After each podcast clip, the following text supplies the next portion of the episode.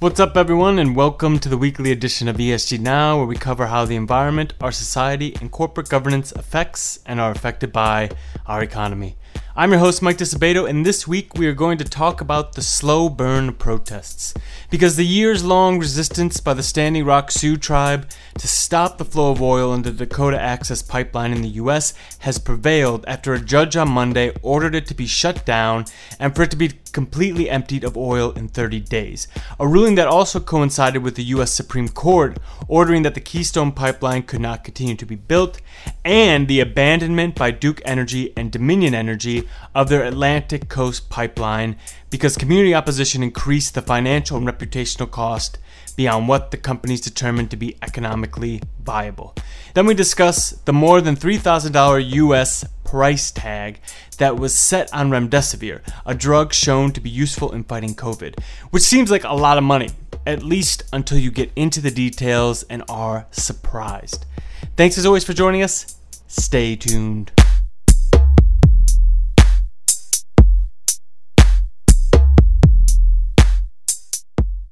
So the ruling was on this obscure permitting process that the U.S. Army Corps of Engineers uses to allow pipelines and other commodity infrastructure projects to be built on lands.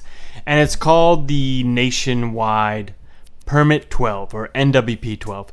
So NWP 12 is an acronym that's hard to remember because it's so boring, but what's important to remember about NWP 12 is it's kind of like a flat do whatever you want over a bunch of different states permitting process. Usually, without NWP 12, a pipeline uh, company, for example, would have to go to each different state's regulators, each different environmental regulators, and say, I want to build this pipeline over here, I want to build this pipeline over here, it's by these wetlands, it's by these waterways, can you give me a permit? And they would have to prove that it's environmentally okay to a bunch of different regulators in a bunch of different states because the US's environmental law is fractured and fragmented. With an NWP 12, you can just say, I had this permit so I can go forward with the project.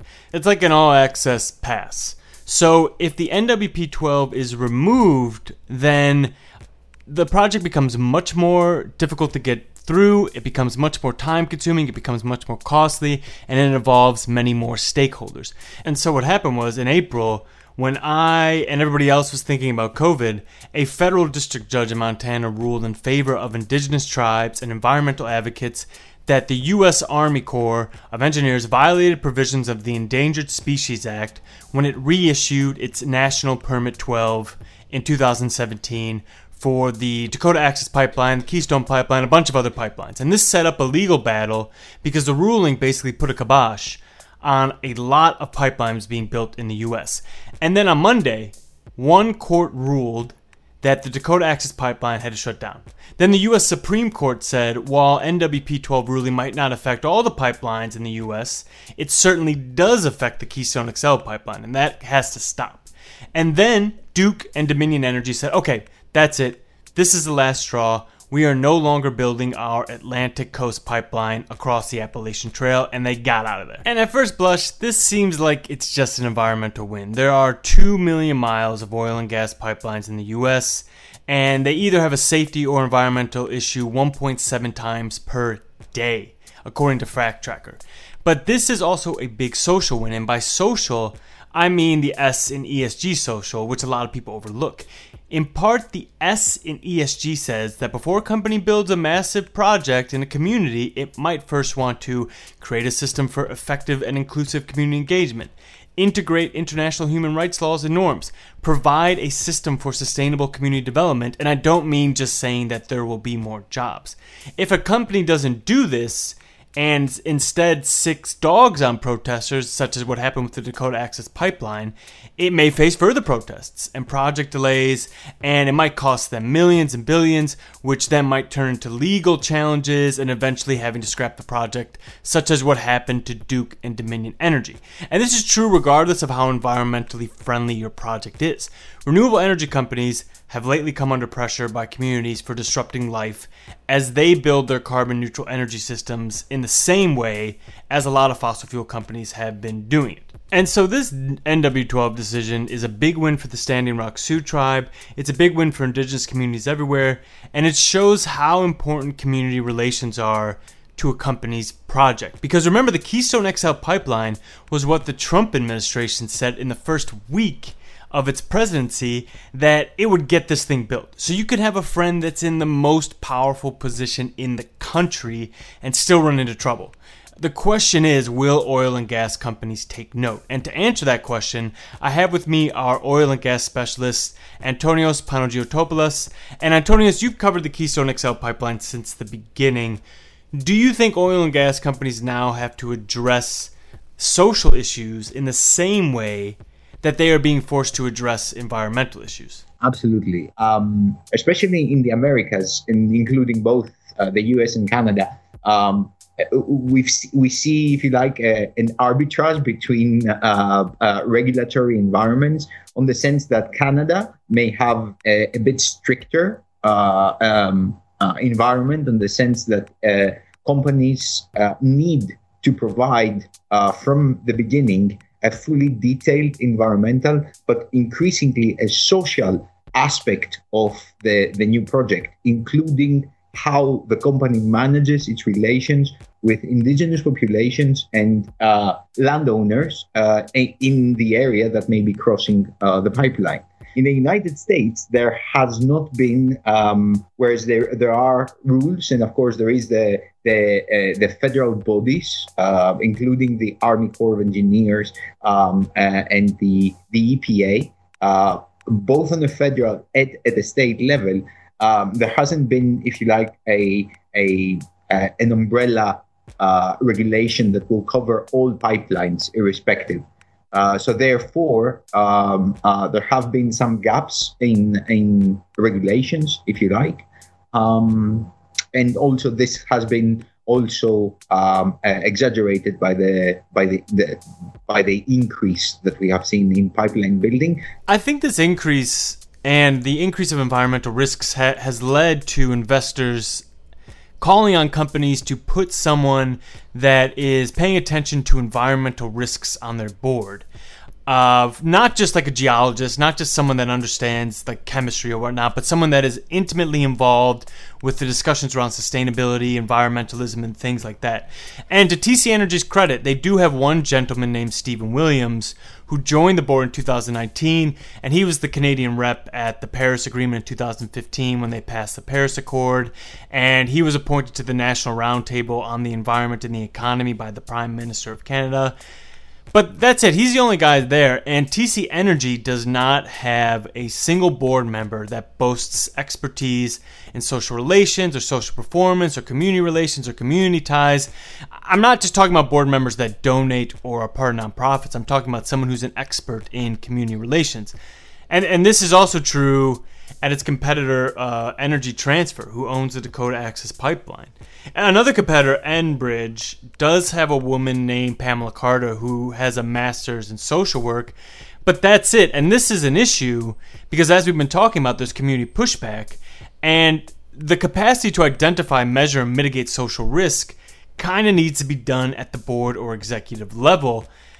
Uh, or is just going to be not paid attention to, to. So, do you think investors are going to start to push oil and gas companies and mining companies and any resource intensive companies that uh, deal with a lot of community relations issues to have someone on their board that understands broad community issues?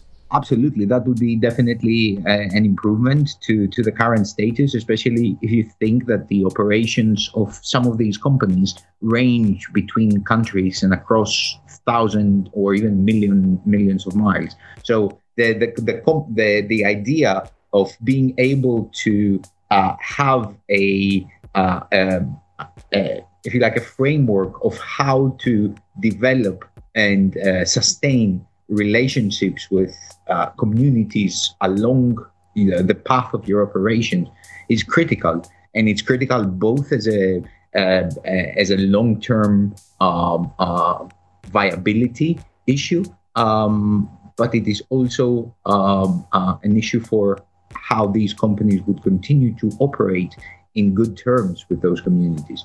Uh, also, a security issue. Um, we have seen in Canada where uh, the again because the regulatory environment is a bit stricter, the management capacity of companies is uh, sufficient enough to to uh, if you like comply.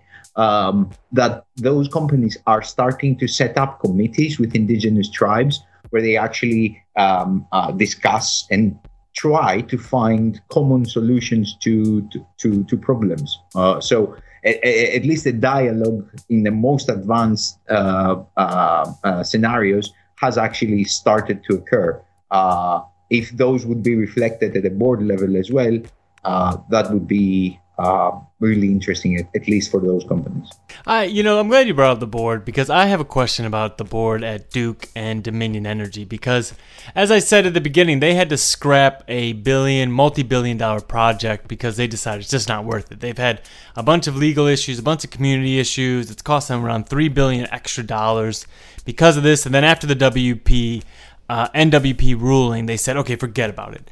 But they wanted to build this pipeline called the uh, ACP or the Atlantic Coast Pipeline along the Appalachian Trail. And the, uh, the Appalachian Trail is like this really pristine piece of land, and a lot of people go to it to kind of find themselves. And it's a huge community building thing, and it's kind of how was the board not aware that this was going to be such a big problem? To answer that question, I want to turn to Umar Ashfaq, who joins us because he just wrote a, a, research note on this situation. And so, Umar, was the board not aware that them building in this really picturesque and well known natural park going to cause a lot of societal and community relations problems for the project? Yeah, so the project initially, let's step back a bit. So the project initially was supposed to cost 4.5 billion, and that inflated all the way to 8 billion due to delays as well as cost overruns because of massive opposition that the that the companies have uh, seen, Duke and Dominion, to from environmental quarters as well as uh, landowners, and the uh, the the the focus there uh, remained that this is not the best use of uh, capital allocation. And this was something which the investors at Altro brought up uh, at the annual general meeting of uh, Dominion, Cap- uh, Dominion uh, Energy.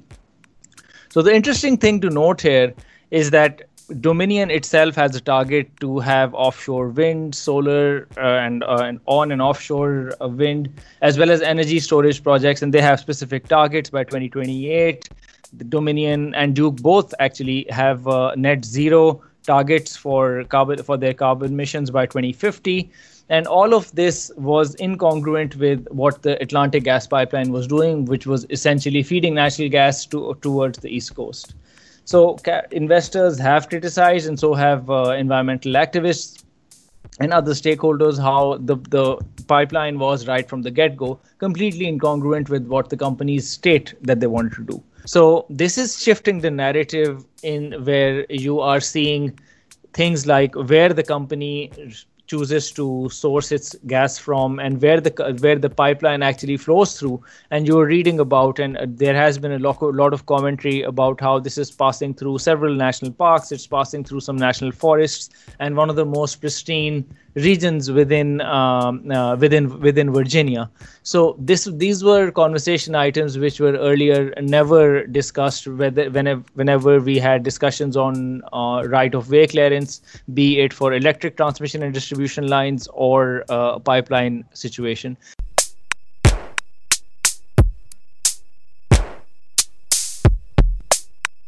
So we found out last week what the first drug that's effective against the coronavirus will cost. Remdesivir, which is distributed by Gilead, will cost about $520 per vial or $3,120 per treatment course. And to discuss this, I have with me Julia Giguere because she's been on a couple times discussing how drug pricing is affected by uh, a thing like a pandemic, what happens with the global supply chain when these drugs are needed to help save society. And I want Julia to kind of give us some idea of what it means for this price to be in the $100 mark because there's a lot of people that can't afford it. But I want to remind you listening that we're going to be talking about risks to companies and we're going to be mostly talking about insured individuals. There's a huge cohort of uninsured individuals in the US that have lost their health insurance either because they were laid off or they just never had it. That's a major risk to our system, but it's not something we're going to be discussing today. So when we talk, Julia and I, we're really going to be talking about just risks to companies, risks to insurance companies, and how these insured individuals are going to deal with accessing remdesivir. So, Julia, could you kind of take me through what it means for this price tag to still be so high? Yeah, so so the lowest price isn't necessarily the best or the right price. As with everything, there's usually the short-term implications and then there's the long-term implications. The million dollar question is what is a reasonable price? And there's several things to consider. There's generally the cost effectiveness, um, which is the value to individuals and society. There's the access. There's the equitable pricing based on affordability. And then there's also the incentives for companies to keep producing the medicines that people need. And you know, in terms of pricing, we're in completely uncharted territory here. You know, it's not like buying a new car. Medicines and drugs are not commodities, they're in a completely different bucket. They're in sort of the fundamental human rights access bucket. Um, but, you know, if you were to buy a car, you'd probably get a consumer report. You try a few cars out, go to different dealers, test drive a few different versions. And with remdesivir, um, you know, if you need a car, you have one car to choose from. It's okay, not great. And then there's only one car dealership, and the price is what it is, even if you're paying all cash. So that's kind of how I think about it. Um, but when you said high price for for remdesivir, I think the biggest thing is is cost effectiveness. That's essentially the best starting place is the math. Um, and when you think about that, um, and if you've done your research, Mike, which I'm, i know you have, is that the Institute for Clinical and Economic Review, or ICER, um, it's a nonprofit that analyzes drug pricing, right? So remdesivir, they have priced as cost effective at 4,580 to 5,080 per treatment course. Okay, so it's within those bounds. Um, but before the call, you were telling me you were really worried about the fiscal viability of Medicare and hospitals.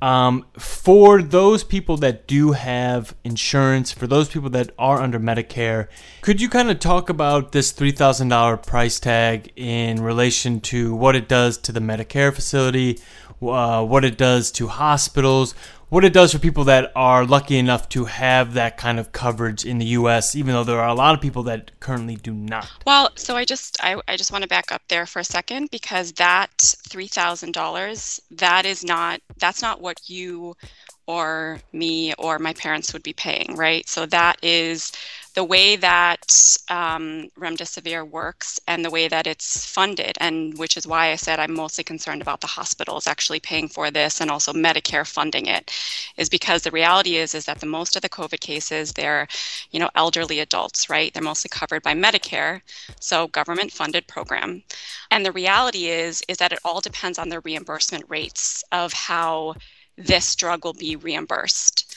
Um, so it's not, you know, we pay a fraction. You or you know anybody really that goes to the hospital is very much shielded from this cost. We're paying generally a fraction of what it actually costs. So you're not paying out of pocket three thousand dollars Medicare or your health insurance company is paying. And in specifically with respect to remdesivir, um, many of the insurance companies have actually said you know that they're that they're waiving any types of copays and co co costs. So you have UNH, um, Cigna, uh, CVS and Aetna that just had similar statements. And then there's also, Mike, then there's also like the long term implications, right? Like if companies actually don't, yes, you said earlier, there's this isn't going to be the first you know, well, it's not, it's definitely not the first, but it's not going to be the last coronavirus to come along, most likely, mm-hmm. right? So if you're not incentivizing companies and you're not giving them the opportunity to have to make some sort of profit, which is within a reasonable, you know, setting, then you are essentially taking away incentives for that for them to develop these these medicines and infusions in the future. You know, why should they go in there? Like Gilead is is in the game, right? There are plenty of companies that don't even want to be in the game because they don't want to deal with this shit excuse my language. Right Mhm. so you're you're by by by by bringing up the whole like let me just bleed this company to an at cost yes yes they could they could offer it at, at cost but they're set they're also setting a precedent for future incentives for other companies. Um, you know at cost $10 they've spent what about a billion based on their last you know then you have 70 million taxpayer money but like there's there's incentives for the future to also invest for companies you don't what you don't want to have happen in terms of long-term implications is get into a situation where you have anti like the antibiotics right where there is Yeah. pushing down prices so far that no company wants to actually get their hands dirty no company wants to enter the playing field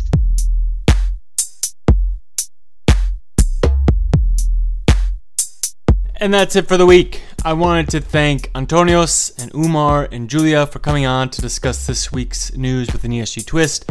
I wanted to thank you so much for listening. As always, don't forget to rate and review us. I'm always looking to improve and subscribe wherever you get your podcasts. I hope you're staying strong out there for whatever you're fighting for, and I will talk to you next week.